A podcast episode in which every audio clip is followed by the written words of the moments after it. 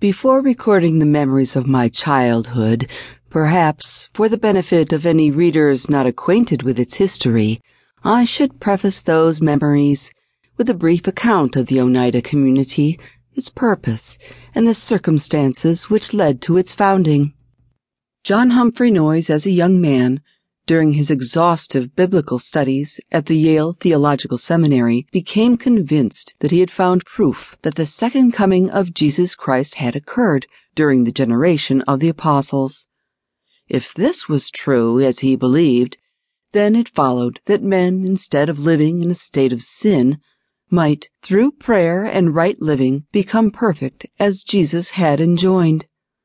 The millennium was at hand. Sin no more. Selfishness of all sins was at the root of all human evils. Possessiveness was the base of all selfishness. Therefore, possess nothing or possess all things in common. He carried this logic even further. Marriage, always deemed most holy of sacraments, was, in his view, a selfish institution. It, too, must be abandoned.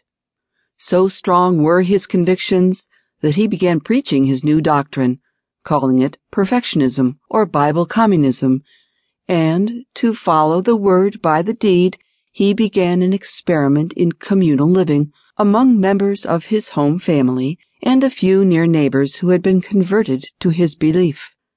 This new system of perfectionism seemed to bring great peace and happiness to its followers but it proved to be anathema to the inhabitants of Putney, the small Vermont town where they lived, and the communists were asked to leave.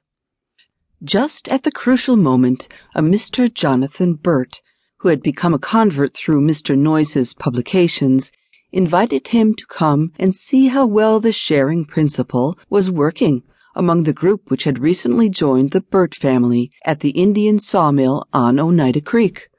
John Humphrey Noyes promptly accepted the invitation, came, was deeply impressed, and felt it was the hand of Providence that this group should become the nucleus of the large community he had envisioned. From this point on, the story of a community home and the addition of many eager new members is the well-known history of the Oneida community. This it is not my purpose to recount. There remain, however, certain footnotes, as it were, which I can add to the history.